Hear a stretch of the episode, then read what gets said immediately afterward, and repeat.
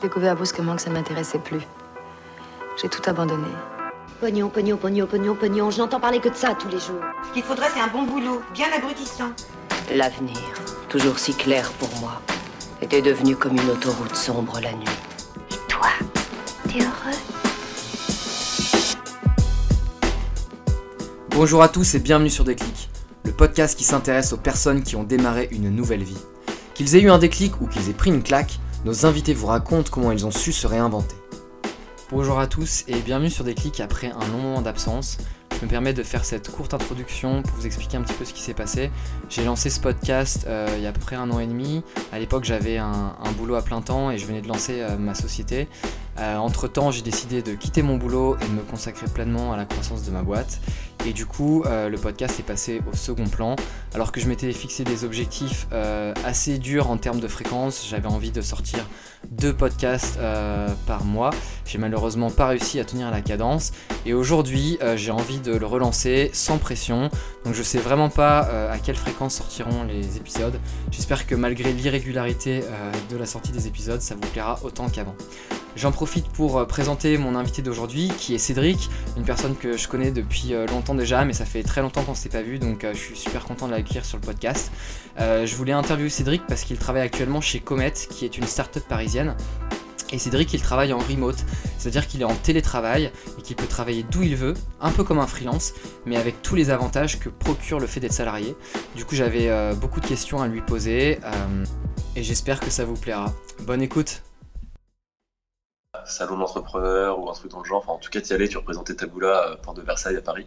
Et on s'était pris un petit déj euh, café du commerce, je sais pas si tu te souviens.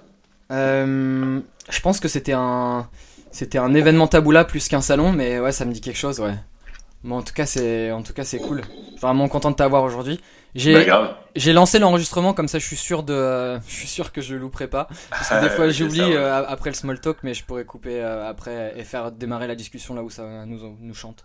Ok, ça marche. Euh, Je vois juste sur ta page Facebook, là, c'est marrant, je suis dessus et euh, j'adore ton t-shirt Chirac qui joue au poker. Ah, et on m'a- offert le même il y a pas longtemps et c'est un t-shirts préférés. Et c'est, euh, t-shirt, c'est t-shirt corner. euh, J'ai fait un épisode avec le fondateur. Ah, stylé, ok. En fait, c'était un mec du club Poker Radio. Euh, et euh, on s'était rencontrés justement dans une soirée à Paris, euh, CP Radio. Et on avait gardé contact et je lui avais dit putain mais c'est génial. euh, tu sais avant lui il était chasseur de tête et euh, en gros il a il a tout laissé tomber pour lancer sa marque de t-shirt. Et euh, du coup je me suis dit il faut te refaire un podcast avec euh, avec Putain, toi. j'avoue. Il, il- il s'appelle Alain et ce qui est très drôle c'est que mon petit frère est en stage chez lui pour 6 mois là à chez T-shirt. Excellent. Ouais. Ah bah ton petit frère, je me souviens, on avait, on avait trippé sur le chat euh, quand on était en train de te rail pour le. Je, je sais plus pour quel event. Ah le, quoi, w, le WPO de Dublin ouais. Mais ah ouais, Dublin de l'année d'avant, ouais, c'est ça. c'est ça, je me souviens de ton frère. Je me souviens, il tout le monde dans le chat parce que, parce que les mecs me prenaient pour un débutant parce que j'avais pas d'Endon Mob ou un truc comme ça. Il y avait un truc dans le genre, ouais. Bon alors, euh, la dernière fois que qu'on s'est parlé, t'étais chez Shaper. Ouais. Euh, donc du coup, ben, en fait, ce qui, ce qui m'a intéressé aujourd'hui, euh, c'est c'est surtout le changement de euh, euh, passer d'une entreprise ordinaire, on va dire, à, hum, au fait de travailler donc pour Comet en, en remote. Donc bon, pour les gens qui écoutent et qui voilà, on va éviter les anglicismes. Donc remote, c'est le fait de pouvoir travailler euh, bah, d'où tu veux.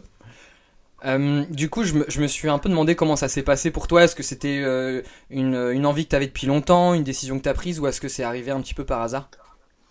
Alors, c'est arrivé, c'est arrivé complètement par hasard. Et pour te refaire un peu l'historique, moi, j'ai beaucoup bossé en, start-up. J'ai fait euh, quatre ou cinq start-up un peu de, l'écosystème parisien, dont, dont Shaper, effectivement, que tu mentionné. Et après plusieurs échecs en start-up, pour plein de raisons, euh, le- les start-up, pour moi, c'est un peu comme les, empires, ça naît et ça chute, pour plein de raisons qui peuvent, euh, qui peuvent varier de, de, de, de disparités, euh, de changements, enfin de, de différences d'avis entre les founders, de, de manque de trésor dans les caisses. J'ai vécu des faillites de boîtes, de, de, de, de ressources à, à réapprovisionner, dans le sens où j'ai été embauché, par exemple, des fois dans des postes très orientés marketing. Moi, je fais du marketing digital, c'est ma spécialité. Et au bout d'un moment, euh, l'entreprise se rend compte qu'elle n'a pas forcément besoin euh, davantage de, de, gens en marketing et ils proposent de passer en sales. Et là tu fais ben, en fait euh, c'est pas exactement euh, ce pourquoi j'ai signé donc euh, je vais plutôt aller voir ailleurs. Et j'ai eu plusieurs histoires un peu comme ça des péripéties de start-up. Et suite à la dernière je me suis dit ok en fait je vais arrêter ça. Je pense que je vais mettre à mon compte. Ce sera beaucoup plus sympa. J'ai créé un statut auto-entrepreneur. J'ai eu la chance de trouver des gros clients immédiatement. J'ai bossé avec Natixis avec Orange avec des boîtes pharma qui sont un peu moins connues mais mais qui sont enfin moins connues du grand public on va dire mais qui sont très connues dans l'industrie donc en fait tu as commencé en freelance en fait.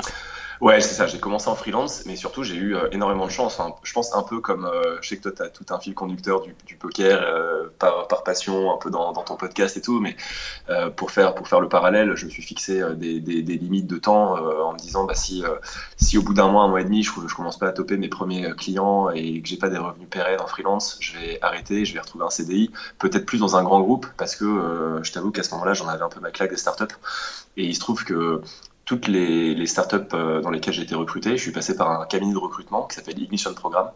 Euh, et, pendant que j'étais freelance, je leur avais dit écoutez les gars, là je suis freelance, ça me plaît bien, j'adore la liberté qui va avec le poste, j'adore le fait que je gagne vraiment bien ma vie en indépendant, mais j'ai quand même un petit goût amer de la startup et j'aimerais bien ne pas rester sur un échec. Donc si vous voyez passer une offre qui a l'air de me correspondre parfaitement, euh, n'hésitez pas à me la shooter, puis je rencontrerai les founders avec plaisir.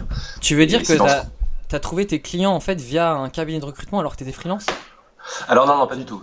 C'est deux choses différentes. Mes, clients, je les ai trouvés via, euh, principalement via des, des, plateformes de freelancing. Euh, en gros, ce qui m'a rapporté peut-être 5% de mon CA, donc c'est vraiment la part, euh, la part infime, mais derrière, c'était par, par bouche à oreille, par contact interposé et par euh, des boîtes de, de, portage qui euh, me mettaient en relation avec, euh, avec leurs clients.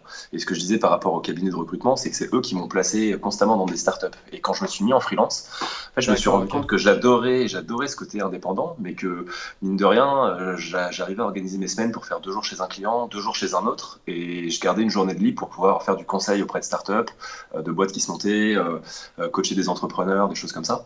Et j'étais un peu, je devenais un peu schizophrène finalement. Et, d'être deux jours par semaine dans une boîte, c'est pas suffisant pour euh, vraiment faire partie euh, de la culture d'entreprise.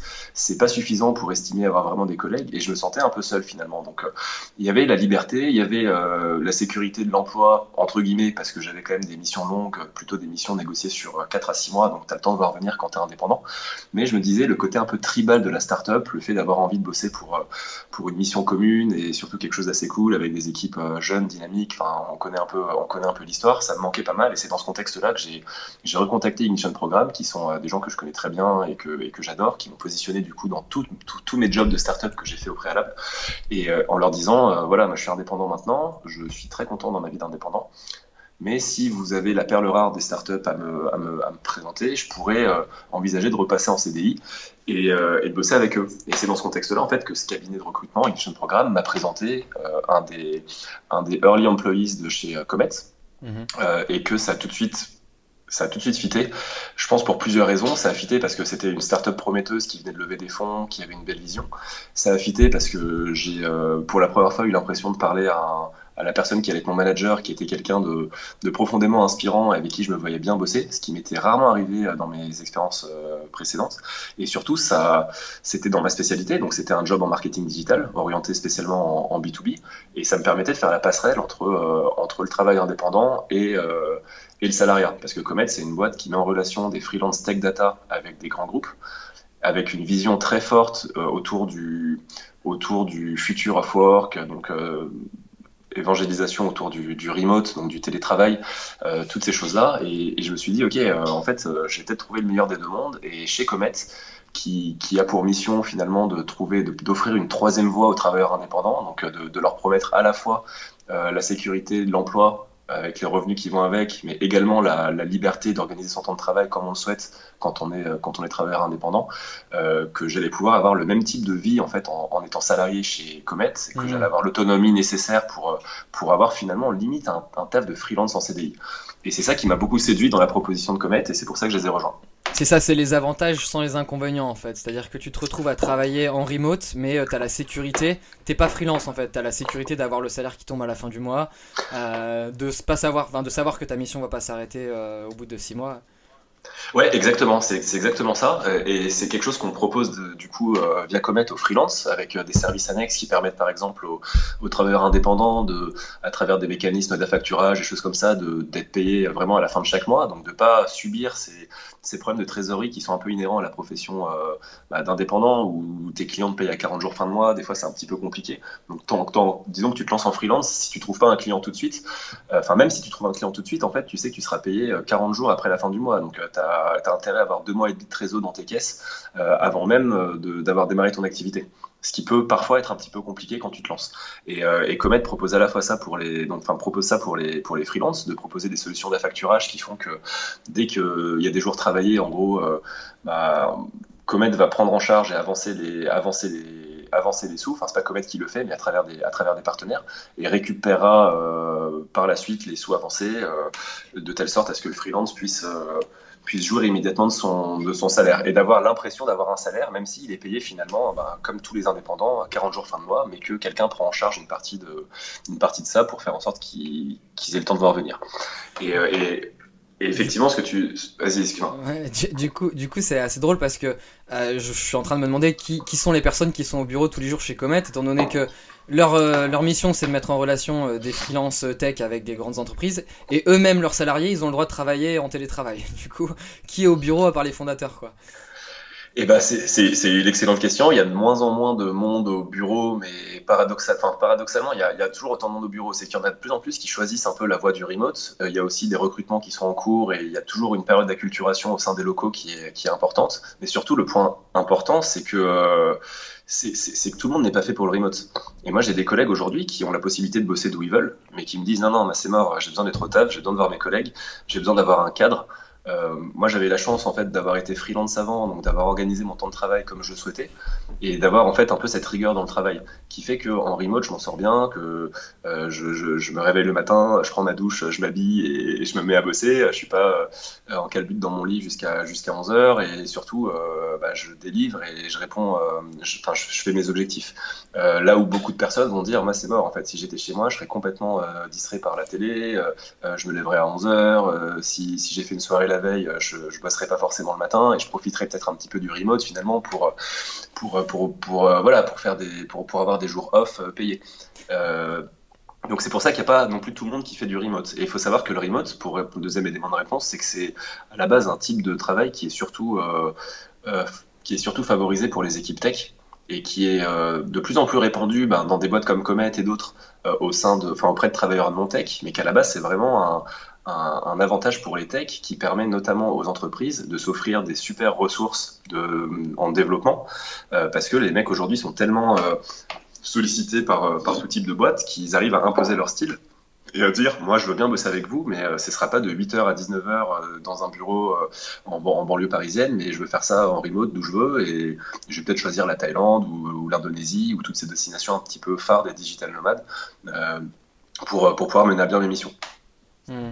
C'est marrant que tu parles de rigueur parce que euh, ben, c'est euh, un, un, sujet sur lequel euh, moi j'ai eu beaucoup de mal au début. donc quand, j'ai commencé à bosser de, de, chez moi, je savais qu'il fallait que je me lève ben, tous les jours à la même heure. J'ai eu très très peur, tu vois, au début je me suis dit, moi j'ai beau me connaître et savoir que j'ai envie que, que, ça marche, on sait jamais ce qui peut se passer, tu te retrouves chez toi, voilà, t'as la facilité, tu vois, t'as mentionné la télé, on peut mentionner les jeux vidéo, le poker, enfin tout ce qui tout ce qui est contraire, on va dire, ou, qui peut te, te, tendre un piège par rapport au travail. Et je me disais, moi j'ai ce souci-là actuellement avec des freelances avec qui je travaille. Est-ce que Comet a des moyens de euh, mesurer vos performances, d'être sûr que vous, vous restez motivé? Parce que tu as des gens voilà, dont tu as parlé qui arrivent à se connaître et qui se disent bah, moi, Pour moi, c'est pas possible le remote, faut que j'aille au bureau sinon j'y arriverai pas. Mais tu as toujours de toute façon des touristes ou des gens qui en profitent. Est-ce qu'il y a un moyen de les repérer rapidement? Est-ce que voilà, est-ce qu'ils ont des techniques pour, euh, pour mesurer ça? Alors ouais, carrément. Et en fait, c'est exactement les mêmes techniques que celles qui vont permettre de, de spotter les, euh, les, gars qui sont sur Facebook toute la journée au bureau. Parce qu'on parle des, des, gens qui en, qui en foutent pas une euh, en remote, mais enfin, as bossé dans des bureaux aussi, et tu vois bien que des fois, tout le monde n'est pas non plus 100% focus sur le, sur le taf, et que et qu'il y a souvent des petites fenêtres YouTube et des petites fenêtres Facebook qui traînent. Et en gros, chez Comet, la solution pour pour mesurer la productivité et je fais même pas la distinction finalement entre les, euh, gens qui travaillent euh, au siège et les gens qui bossent en remote. C'est qu'on a une méthodologie empruntée à, Google qui s'appelle les OKR. Donc désolé pour l'anglicisme, c'est Objective Key Results, donc les objectifs et les résultats clés, qui permettent d'aligner toute la boîte sur des objectifs trimestriels. Donc en gros, on fixe des objectifs de quarter de boîte qui sont ensuite déclinés en objectifs de département qui sont ensuite déclinés en objectifs individuels. Mmh. Et après, avec les systèmes un petit peu classiques euh, empruntés à tout l'écosystème tech, donc de, de, stand-up, de choses comme ça, on va pouvoir euh, chaque semaine euh, euh, exprimer un peu ce qu'on fait dans la journée, ce qu'on a fait la veille, et surtout se fixer en début de semaine des objectifs pour la semaine complète.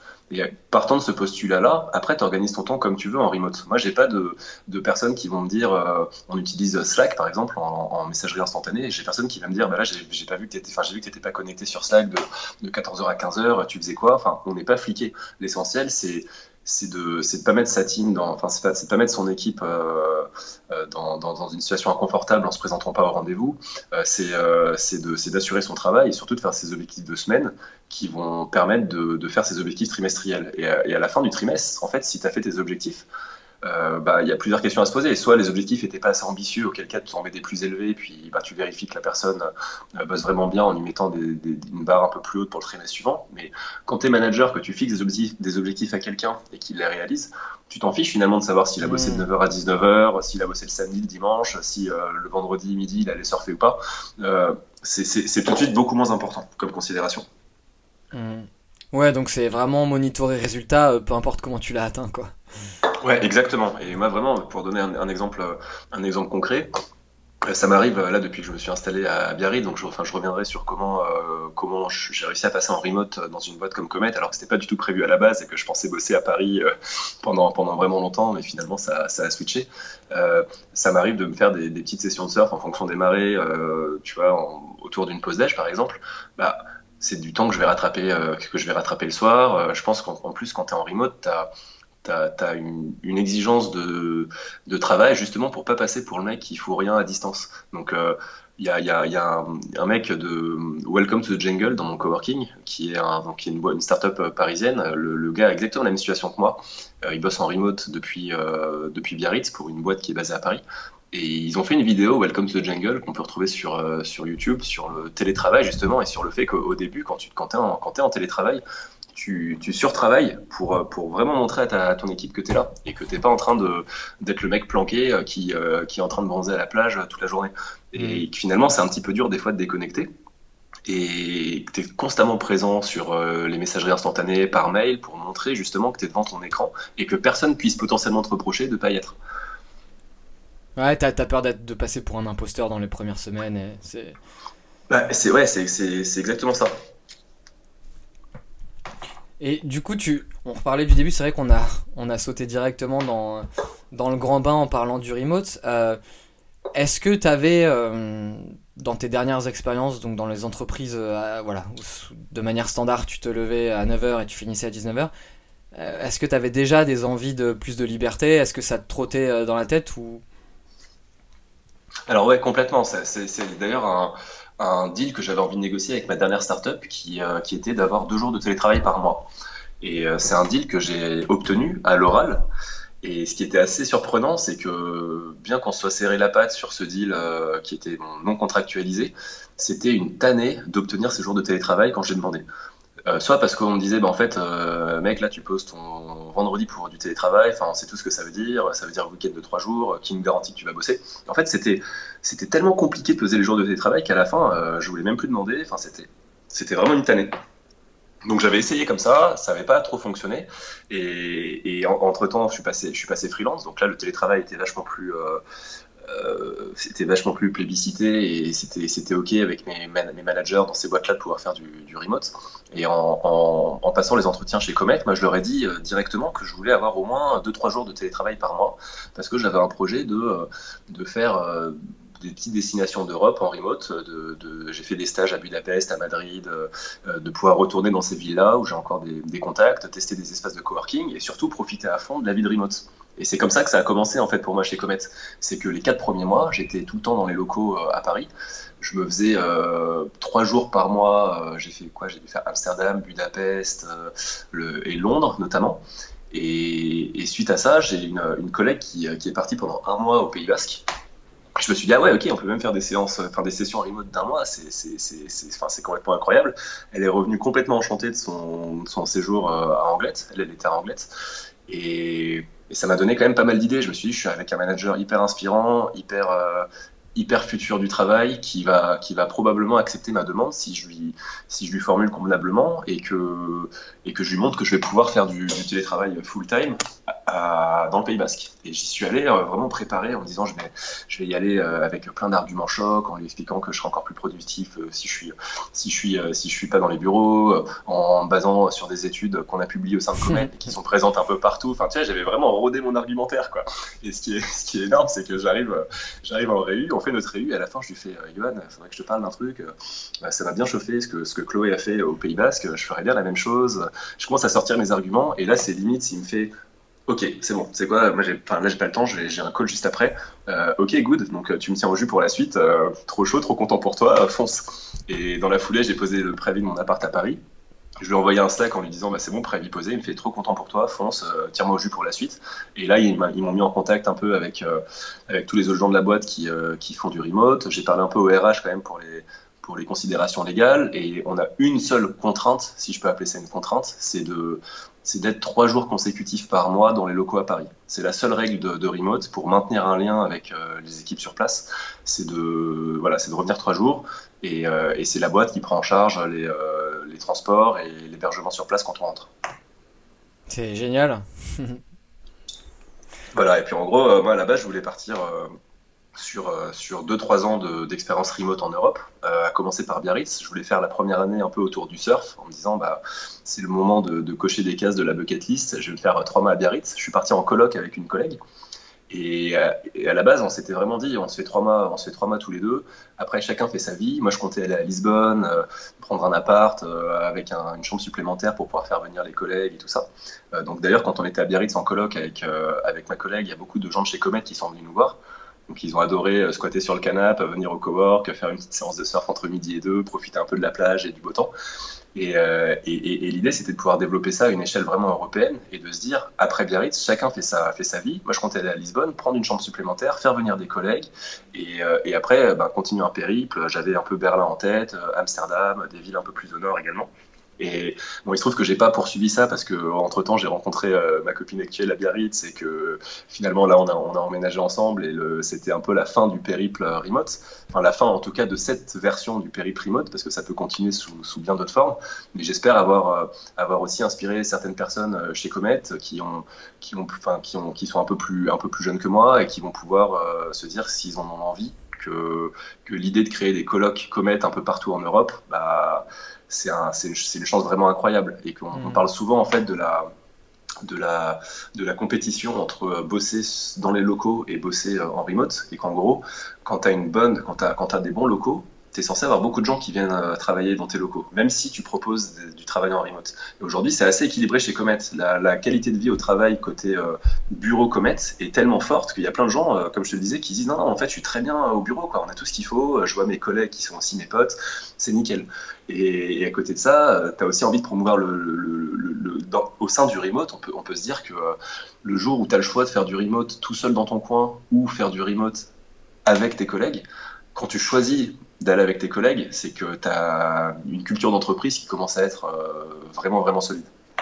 Hmm. Du coup, c'est marrant parce que tu m'as enlevé une question, euh, j'allais te demander, c'est vrai que c'est quelque chose qui fait rêver quand on se dit, bon, bah, on peut travailler d'où on veut, mais c'est vrai qu'on on imagine que c'est plus compliqué quand tu as une vie de couple et quand tu es avec quelqu'un qui a, on va dire, un boulot standard parce que Comet, c'est voilà, c'est une boîte qui est ultra innovante. C'est sûrement pas les seuls qui proposent du télétravail, mais euh, ça reste euh, voilà. Les, je pense que les entreprises qui font ça, ça se compte sur le doigt d'une main. Euh, c'est vrai que à moins d'avoir de vivre avec quelqu'un qui fait la même chose que toi, c'est compliqué de changer de destination tous les mois.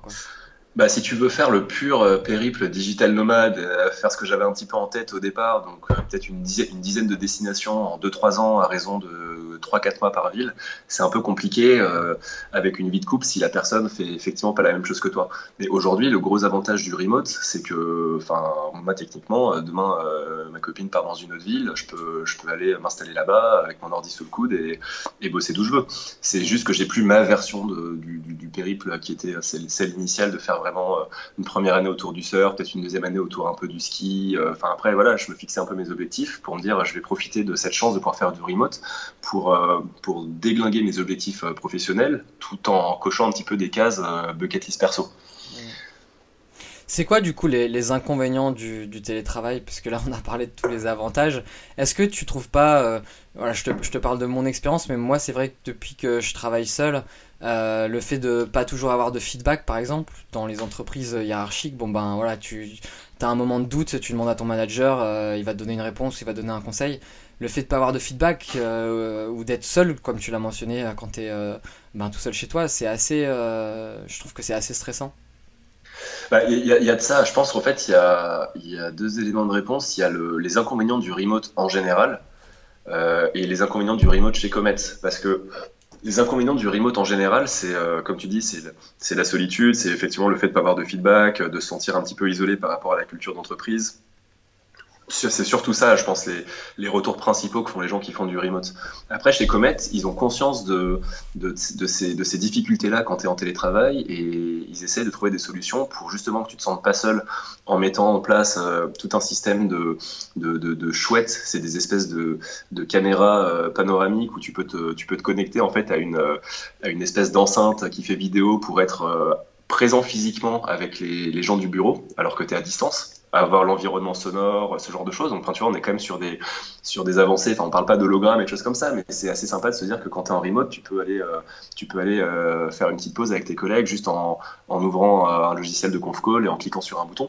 Donc, ça, tu vois, c'est un, un, élément. Après, sur les feedbacks, on a, on a tout un logiciel qui nous permet de faire notamment la, fameuse méthodologie OKR, où tous nos objectifs sont, sont, sont, centralisés et où on écrit nos objectifs dans la, dans, dans la semaine, qui sont ensuite validés nos managers à distance ou non.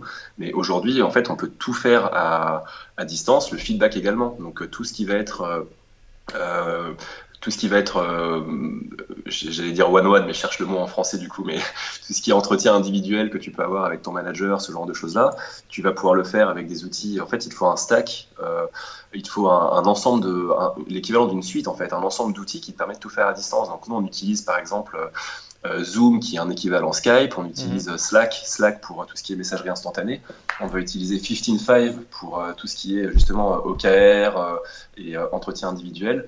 Et finalement, quand tu as, as, tout ça, plus un peu de Google Suite et des choses comme ça, ben, tu as, as, ce qu'il faut pour à la fois la gestion de projet, le suivi, la conf call, la messagerie instantanée. Et euh, tu n'as pas ces, ces sensations de d'être déconnecté, de pas avoir de feedback et euh, voilà. Et, le dernier point négatif qu'il peut y avoir, je pense, dans le remote, c'est effectivement euh, quelque chose d'assez individuel qui est bah, je me démotive parce que parce que je suis tout seul chez moi. Et, euh, moi je, suis assez raccord avec toi. Enfin là il se trouve que je bosse de chez moi aujourd'hui mais c'est pas quelque chose que je fais tout le temps. J'ai besoin des fois de voir du monde. J'ai besoin d'aller dans des coworks. J'ai la chance d'avoir trouvé un cowork à Biarritz qui est qui est vraiment génial avec des gens euh, bah, des gens comme moi qui qui bossent depuis depuis Paris pour des pour des startups qui montent leur boîte et finalement ça crée une ça crée vraiment une énergie différente que quand tu es au bureau et j'ai la double chance aujourd'hui d'avoir des collègues en or que je vois euh, trois jours consécutifs par mois quand, quand, je, remonte à, quand je remonte à Paris, avec qui je suis en contact euh, au jour le jour sur Slack, euh, avec qui on se fait des, des réunions un peu comme ce qu'on fait là tous les deux sur, sur Skype. Tu vois, on est, on est entre, entre Londres et Biarritz, mais ça ne nous empêche pas d'avoir une, une discussion sympa. Et, et d'avoir en plus des coworkers, euh, donc des, des, collègues de coworking, je ne sais même pas exactement comment ça s'appelle, sur place, qui te permettent non seulement de ne pas être seul pour le boulot, et en plus de, bah, de tisser des liens supplémentaires dans une région quand tu vas t'installer en remote et que tu arrives potentiellement tout seul à la base. Mmh. Et les choses vraiment que tu regrettes pas du tout, euh, on a parlé, voilà, bon, je pense que tu as eu des expériences qui sont pas toujours bien terminées euh, avec les startups, comme tu en as parlé au début. Est-ce qu'il y a des choses qui vraiment te, te sortaient par les trous de nez euh, dans, le, dans le système euh, dans le système basique d'entreprise? Moi, je sais que par exemple, un des trucs qui vraiment sur Londres m'énervait au plus haut point, et je pense que c'est pareil à Paris, mais les heures de transport, je pouvais passer parfois 3 heures dans les transports par jour, j'avais l'impression littéralement de perdre mon temps. et ça, c'est quelque chose que j'ai l'impression d'avoir gagné 3 heures par jour en fait. Bah, c'est vrai, il y a ça qui est, qui est, complètement horrible. Les transports, surtout dans des villes comme euh, Londres ou Paris. Moi, j'avais la chance de pas jamais être trop trop loin du boulot, donc euh, c'était jamais trois heures aller-retour, mais plutôt trois quarts d'heure, une heure. Mais c'est assez pour te pour te flinguer ta journée euh, quand il y a des quand y a des pannes ou quand les gens sont désagréables dans le métro, ce qui leur arrive somme toute assez souvent. Mais pour moi, le truc le plus contraignant qu'il y avait à bosser dans un bureau, c'est le système un petit peu open space combiné avec du présentéisme.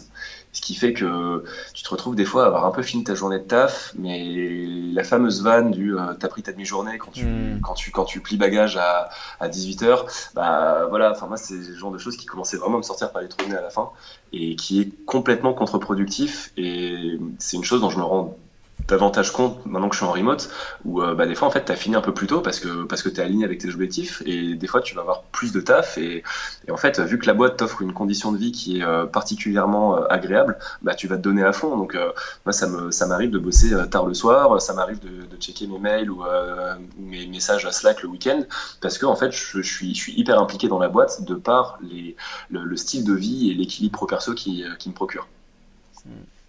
Du coup, ça représente quoi une journée type pour toi? Bah du coup, euh, je me lève à 11h en calbute, euh, je mets une chemise pour faire mes conf calls, histoire de faire genre que... puis, après, puis après, je vais surfer, hein, voilà, parce qu'on peut pas se mentir, dans Pays c'est quand même plutôt cool.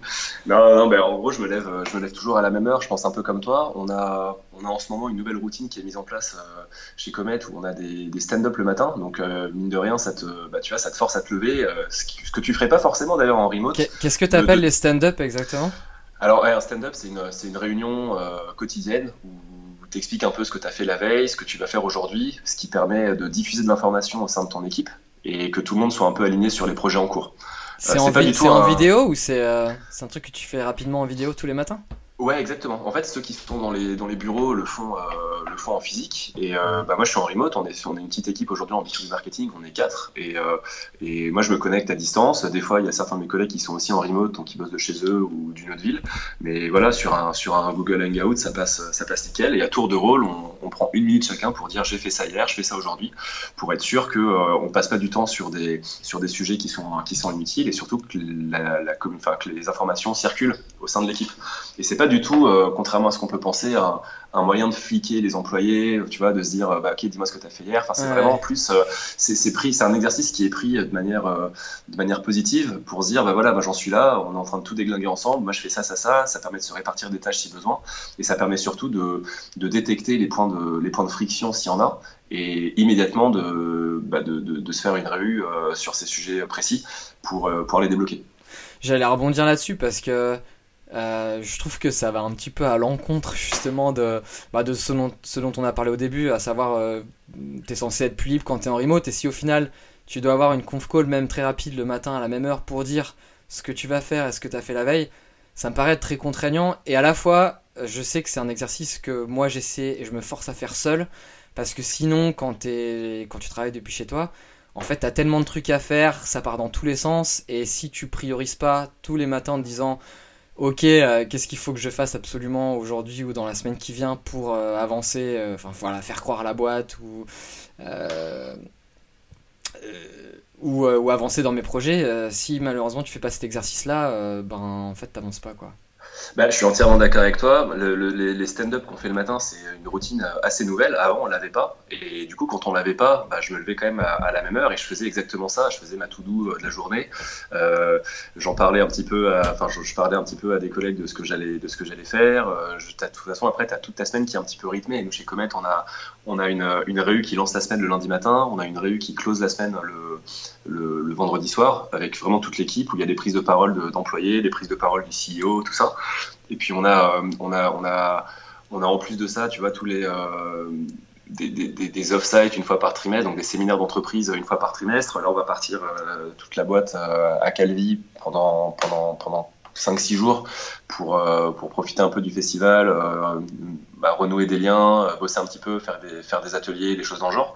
Mais euh, ta semaine, de toute façon, elle est, ta, ta semaine, ton trimestre et ton année, elles sont, rythmées par des événements d'entreprise. Donc moi, en fait, quand on me rajoute un stand-up le matin euh, qui dure, franchement, à tout casser 10 minutes à chaque fois, ça me permet d'autant plus de de, me forcer à faire ce travail de tout doux que j'aurais pas forcément, tu vois, sur ma, sur ma feuille blanche marqué ce que j'ai fait la veille, mais c'est important de savoir ce que tu vas faire dans la journée. Donc là, au moins, tu te l'écris, tu sais ce que tu as fait la veille, ça te permet de te dire ok j'ai bien bossé hier, aujourd'hui j'ai ça comme objectif, je les partage à la, team, tout le monde est content. Au moins ça permet malgré tout, je pense, de tu vois pour des pour des managers de bah, de voir un peu au jour le jour ce qui est fait. Donc euh, je disais que c'est pas du flicage, mais dans, dans, un sens, il y a un petit côté aussi où, où tu as envie de pouvoir euh, avancer dans un contexte de boîte à, forte croissance et d'être sûr que les ressources sont bien attribuées, que les, les personnes euh, sont, sont, sont, sont, à fond. Et je pense que une, une fois que une fois que tu as fait une, deux semaines comme ça avec des stand-up le matin, au bout d'un moment, bah oui, effectivement, c'est une routine un peu contraignante. Donc quand tu es sûr que tout le monde est aligné, tu supprimes le stand-up. Ça n'a pas forcément une vocation d'être d'être un rendez-vous quotidien qui durera pendant, pendant des mois ou des années. Moi, je pense que dans deux semaines, on sera rodé, puis euh, on fera plus forcément des stand-up tous les matins. J'ai l'impression qu'à partir du moment où c'est devenu une habitude pour tout le monde, euh, t'as plus besoin de, bah, de vérifier que. Si tout le monde le fait euh, en solo, c'est bon, quoi, ça marche. exactement, c'est ça. Et c'est juste, je pense, pour certains managers de s'assurer de ça, surtout dans le contexte où, où tu peux avoir des, des, des, gens un peu moins expérimentés, un peu plus jeunes, qui commencent à faire du remote. Je pense que, comme tu disais, hein, il y a de l'abus par moment ça arrive qu'il y ait de l'abus. T'as des mecs, je pense, qui, euh, ah ouais, qui, qui, en, qui, en, qui en foutent pas une en remote. Et euh, le truc, c'est que t'as peut-être des boîtes qui vont mettre du temps à détecter ces personnes-là. Chez Comet, tu te fais, tu te fais gauler directement. Enfin, en vrai, je pense que je pourrais passer euh, peut-être trois jours à rien faire, euh, à tout casser, quoi, en étant un peu malin. Mais t'imagines, c'est toute une autre énergie que tu mets à pas bosser finalement. Alors que t'as une boîte qui, t'offre, qui t'offre des conditions de travail euh, idéales, que t'es aligné avec les objectifs de la boîte, que la vision te plaît. Enfin, moi, en tout cas, ça, c'est tout ce que je ressens pour, pour Comet aujourd'hui. Donc, enfin, je me dis, tant qu'à faire, en plus, ça va, je sais faire mon taf, je suis spécialisé dans mon domaine, j'ai été recruté pour ça, j'ai une bonne team j'ai des objectifs qui sont ambitieux mais atteignables. Et euh, bah, pourquoi faire semblant alors que je peux que je peux tout que je peux tout dégommer et que et que et que Comet a une grande ambition de enfin voilà grande ambition d'un point de vue stratégique j'ai en plus des, des, des, parts dans la boîte des BSPCE donc euh, j'ai en plus tout intérêt enfin même les intérêts de Comet sont alignés aux miens enfin tu vois tout tout fait que j'ai aucune raison en fait de bah, de me toucher en remote, si je peux me permettre l'expression. c'est quoi les, les parts que tu as dans la boîte? J'ai pas compris, je connais, je connais pas ce que, ce que tu as mentionné. des, BSPCE, en gros, c'est euh, des, des espèces de. de c'est des actions euh, qui permettent notamment aux employeurs et aux startups de, bah, de fidéliser euh, les employés. C'est un pourcentage de la, de la boîte finalement que tu as, donc c'est un pourcentage un pourcentage vraiment minime qui, qui du coup se, se convertit en un certain nombre d'actions qui valent un certain prix et que tu vas pouvoir exercer au bout d'un certain temps avec un prix garanti euh, de équivalent au moment où tu es rentré dans la boîte. Ça paraît hyper compliqué quand je dis comme ça, mais en gros, euh, imagine, euh, demain tu C'est comme des stock options, je vois pas la différence en fait. C'est exactement des stock options, sauf qu'en français on appelle ça des BSPCE pour bon de souscription par je sais plus quoi. Ok, tu rentres dans la boîte à un instant T et on te dit, dans, voilà, tu vas développer, tant, tu vas débloquer tant d'actions par an et tu pourras de toute façon les actionner au prix X et si ça évolue, ben, tu prends la plus-value quoi. Exactement, c'est ça. Mais ça et souvent, ce qui se passe dans ces cas-là, c'est que tu, tu débloques pas, enfin, tu peux pas euh, débloquer tout ton portefeuille d'actions immédiatement. Ouais, euh, mais tu es obligé d'attendre chaque année. donc, tu as ce qui s'appelle, c'est le fameux, euh, c'est la période de vesting qui va justement euh, bah, créer une sorte de rétention parmi les employés. Si tu, si tu veux débloquer toutes tes actions, enfin, moi, par exemple, je crois que c'est un plan sur 5 ans où, où tu débloques 20% par an. Si tu pars au bout de 6 mois de chez Comet, bah, en fait, tu t'assois dessus. Ouais, et pour en débloquer 100%, tu es vraiment, es vraiment obligé d'aller jusqu'au bout des 5 ans. Ah, en fait, j'ai eu, j'avais des stock options chez Taboola. Et euh, c'est vachement intéressant parce que au final, donc euh, moi je suis arrivé dans la boîte, euh, j'avais, je, je, sais même pas si j'ai le droit de dire le nombre d'actions, mais en tout cas je les avais à 5 dollars et quand je suis parti de la boîte, ça valait à peu près 12-13 dollars. C'était estimé à 12-13 dollars. Le truc c'est que en fait je pouvais les toucher, je sais pas si c'est pareil pour toi, mais je pouvais les toucher, enfin toucher la plus-value. Donc admettons que ce soit 12 dollars, c'est 7 dollars par action de plus-value entre 5 et 12, mais c'était seulement si la boîte se faisait racheter ou qu'on rentrait en bourse en fait. Et en fait, à partir du moment où tu pars de la boîte, si tu les as débloqués, t'es obligé de les acheter. Donc ça voulait dire que je devais sortir 5 euh, dollars par action sur un prix, euh, c'est un prix qui se compte en milliers. Donc c'était, euh, voilà, fallait que je sorte en gros 20 000 dollars de ma poche et sans aucune garantie que ça valait quelque chose un jour parce que voilà, c'est estimé à 13 dollars, c'était estimé à 13 dollars au moment où je suis parti. Mais bah la boîte elle est toujours pas en bourse, c'est toujours pas achetée et je sais pas si ce sera le cas un jour quoi. Donc sais pas si c'est pareil pour toi, mais. Bah après, ouais, je suis pas, je suis pas un expert euh, juridique sur les BSPCE, mais je sais que nous c'est différent. Il n'y a pas du tout de conditions d'IPO ou quoi que ce soit. Je sais par contre que j'avais eu un moment une proposition euh, pour bosser chez Uber euh, où il y avait une clause comme ça sur les actions et où en plus ils payaient une partie du variable euh, en, en stock options, mais qui était débloquable que s'il y avait IPO. Et moi je m'étais vraiment dit. Euh, ça sent vraiment la douille quoi cette affaire. Mais finalement, bah, Uber est rentré en bourse il n'y a pas si longtemps. Et je Ouais, pense que ceux qui avaient ce type d'action-là euh, se régalent aujourd'hui. Hmm.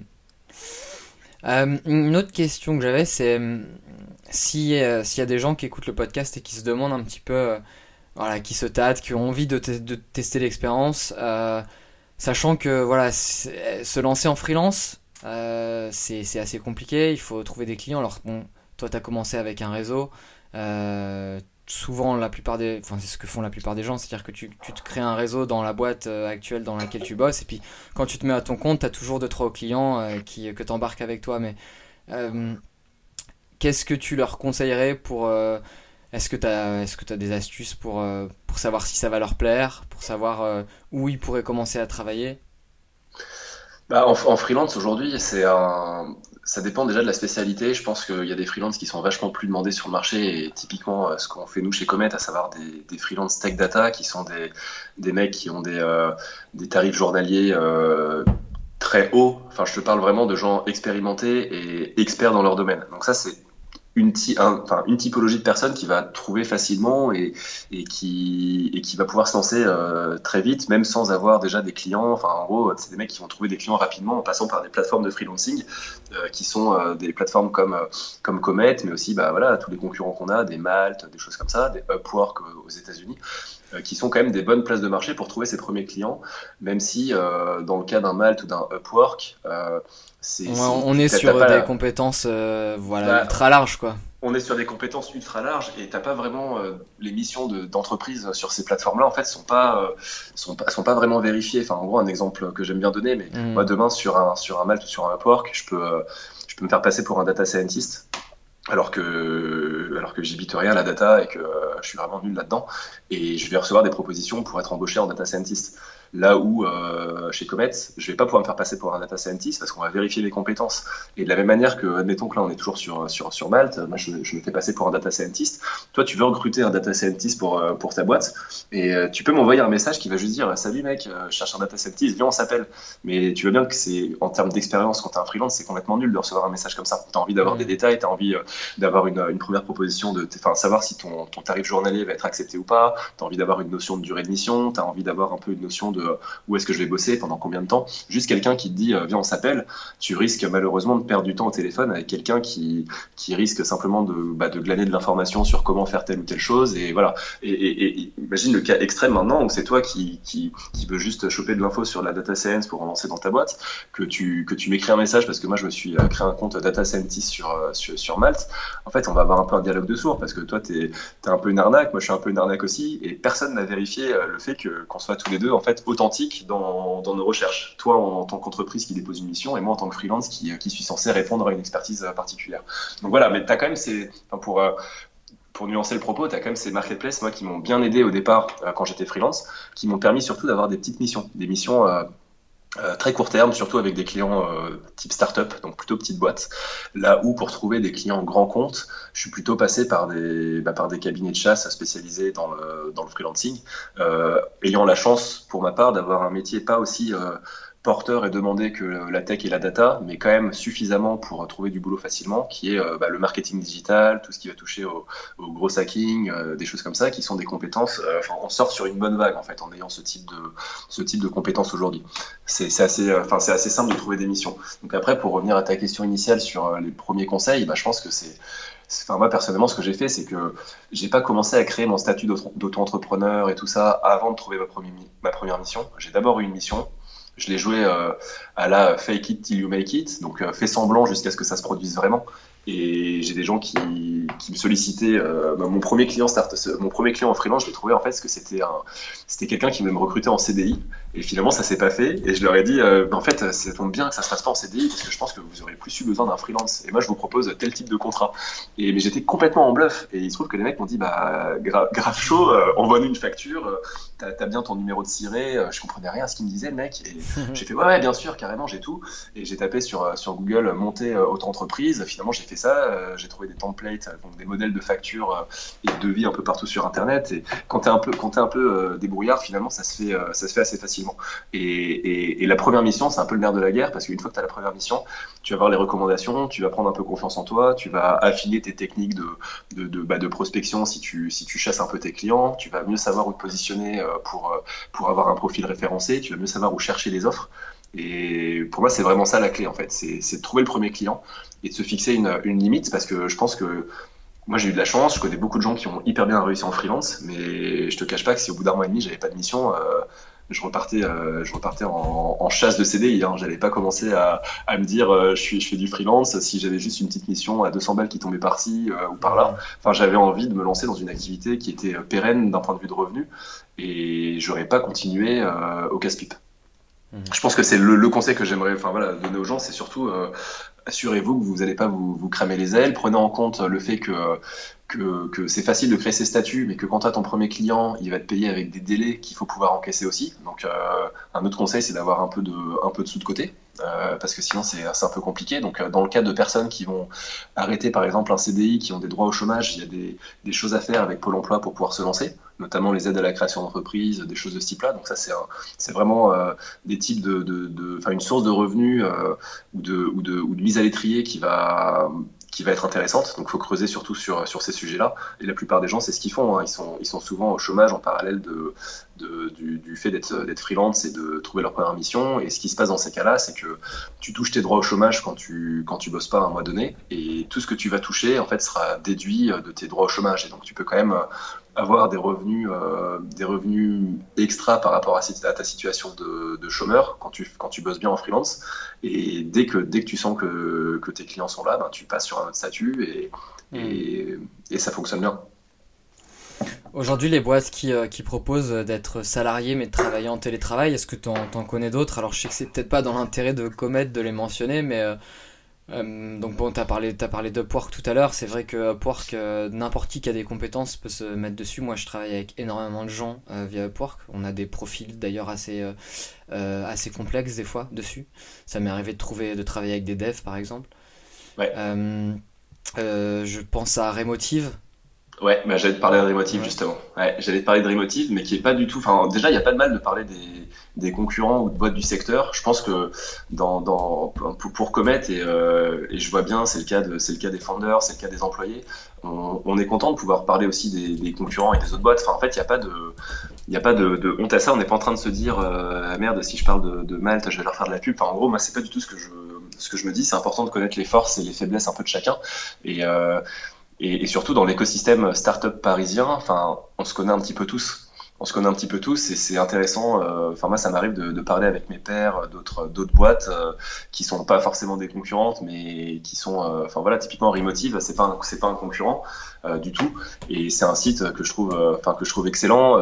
J'ai eu l'occasion d'échanger un peu avec bah, Rodolphe que tu dois connaître aussi, j'imagine, si tu mentionnes mhm. Remotive sur sur des sujets de remote et tout. Enfin, ça permet d'aller dans le sens du futur du travail et dans le sens de ce qu'on cherche à bâtir chez Comet aussi, à savoir proposer à des entreprises un accès un accès rapide à de la main-d'œuvre euh, agile et qualifiée, et, et, au freelance, une qualité de vie euh, euh, qui mêle sécurité et liberté. Et en gros, tu vois, voilà, les, plateformes qui proposent du travail en remote aujourd'hui, moi, c'est pas sur les plateformes de freelancing que je chercherais, parce qu'il y a, quand même pas énormément de, postes en remote aujourd'hui. Tu as des, as des sites comme euh, Welcome to the Jungle où ils proposent des postes un peu euh, remote. Tu as effectivement Remotive euh, qui propose tout ça, mais ça reste, je trouve, pas non plus des, des, offres où tu Enfin, t'as pas énormément d'offres en fait. Il faut savoir que le remote, c'est quelque chose qui est de plus en plus répandu aujourd'hui, mais que ça reste, ça reste minime. Je pense que d'ici 10 ans, tu auras facilement la possibilité de bosser en remote, euh, quel que mhm. soit un peu ton secteur de ton secteur de, enfin ton expertise. Aujourd'hui, il faut quand même, je pense, c'est que ça reste un, un, type de travail qui est euh, qui est réservé aux bah, un peu au, meilleur de leur domaine, j'ai envie de dire. Enfin, ça paraît présomptueux de dire ça, mais pour les devs, en gros, euh, c'est le remote, il sert surtout à détecter les meilleurs talents et leur proposer une qualité de vie spécifique. C'est ça, c'est de se dire. Euh, bah, je peux prendre un top développeur qui est aux États-Unis parce qu'en fait, euh, c'est pas grave s'il bosse de Washington ou de Paris. Et, c'est un peu le cas pour, pour, tous ces métiers-là. Et vu qu'il y a peu d'offres, bah, tu vas avoir beaucoup de gens qui ont envie de, se positionner sur des, jobs en remote. Donc, euh, moi, je, je sais pas, dans le marketing, par exemple, j'ai pas trop regardé les offres sur Emotive. J'imagine qu'il y en a pas encore beaucoup parce que c'est principalement des jobs en, en développement qui vont euh, avoir ce type de, potentiel. Mais j'imagine que s'il y a des offres en marketing ou en sales ou des choses comme ça euh, sur des Remotive ou des sites de, de ce genre-là en remote, ça va être des, des offres qui seront prises d'assaut en tout cas, mhm. c'est ce que j'imagine. Ouais, je pense, je pense que, je pense que c'est le cas, effectivement. Écoute, euh, bah, c'était super intéressant. Moi, ça a répondu à pas mal de questions. Je pense même que, euh, que ça m'a donné quelques idées pour, euh, ben, pour manager un petit peu le travail des, des freelances avec qui je, avec qui je bosse. Et bah, du coup, du coup c'est très chouette. Je te remercie. Je sais pas si toi, tu voulais parler de quelque chose en particulier. Bah écoute, euh, rien, rien de plus que, que ça. Enfin moi c'est vraiment le, le, retour que j'ai euh, de manière générale sur le passage en remote et tout, c'est que c'est aujourd'hui je parle à des gens qui me regardent un peu comme un alien et qui me disent euh, mais mec c'est quoi cette situation que que tu as réussi à te créer? Enfin c'est, complètement c'est complètement dingue. Et en fait pour les gens ça devient quelque chose de enfin c'est, c'est un peu un Eldorado de pouvoir faire ça. Et, et moi aujourd'hui malgré le fait que j'ai toute cette toute cette euh, compréhension de ma situation et que je suis hyper reconnaissant euh, envers Comet pour, euh, enfin, de, m'avoir offert cette situation, j'évite de, de, de, me sentir trop chanceux dans le sens où j'ai pas envie que ça soit quelque chose d'exceptionnel. Enfin, on est en train de construire et de bâtir le futur du travail, de, de, faire en sorte que le remote soit évangélisé. Si je commence à dire, ok, je fais du remote, je suis un cas exceptionnel et en gros, enfin, les mecs, ce truc-là, c'est hyper compliqué de le faire et, et, et, et vous pourrez pas. Enfin, en fait, ça va à l'encontre de la mission globale qui est de se dire, demain, c'est le standard. Et dans 10 ans, bah, en fait, euh, tout le monde bossera en remote, ou tout le monde aura au moins le potentiel de bosser en remote. Donc, euh, c'est moi, c'est le message juste que j'aimerais faire passer, c'est que bah, c'est que pour bâtir le futur, il faut commencer à, considérer qu'on est dedans, euh, même quand on est un peu avant-gardiste sur le sujet. Bon bah écoute Cédric c'est top, je te remercie beaucoup. Et puis on, on se voit bientôt à Biarritz. Bah, avec grand plaisir. Et si tu as besoin de ressources supplémentaires pour, pour piloter un peu tes, tes, gars et tout, euh, tu me diras, on a, on a écrit pas mal de livres blancs sur le sujet, on a, on a beaucoup de ressources aujourd'hui pour euh, tout ce qui touche aux méthodologies, aux, outils pour, euh, pour pouvoir être bien en remote, et puis surtout bah, tout ce qui va toucher à, aux forces et aux faiblesses de, de, ce type de travail, et je pense que ça pourrait t'intéresser. Ouais, grave. Merci, c'est cool. Allez, à la prochaine. Merci à toi Théo. ciao, ciao. Salut. Salut. Merci à tous d'avoir écouté l'épisode jusqu'au bout, j'espère vraiment que ça vous aura plu. Surtout n'hésitez pas à me contacter pour me dire ce que vous en avez pensé. Pour recevoir les prochains épisodes, c'est très simple. Vous pouvez vous abonner sur iTunes ou sur SoundCloud ou encore cliquer sur le lien qui est dans la description pour rejoindre mon chatbot. A bientôt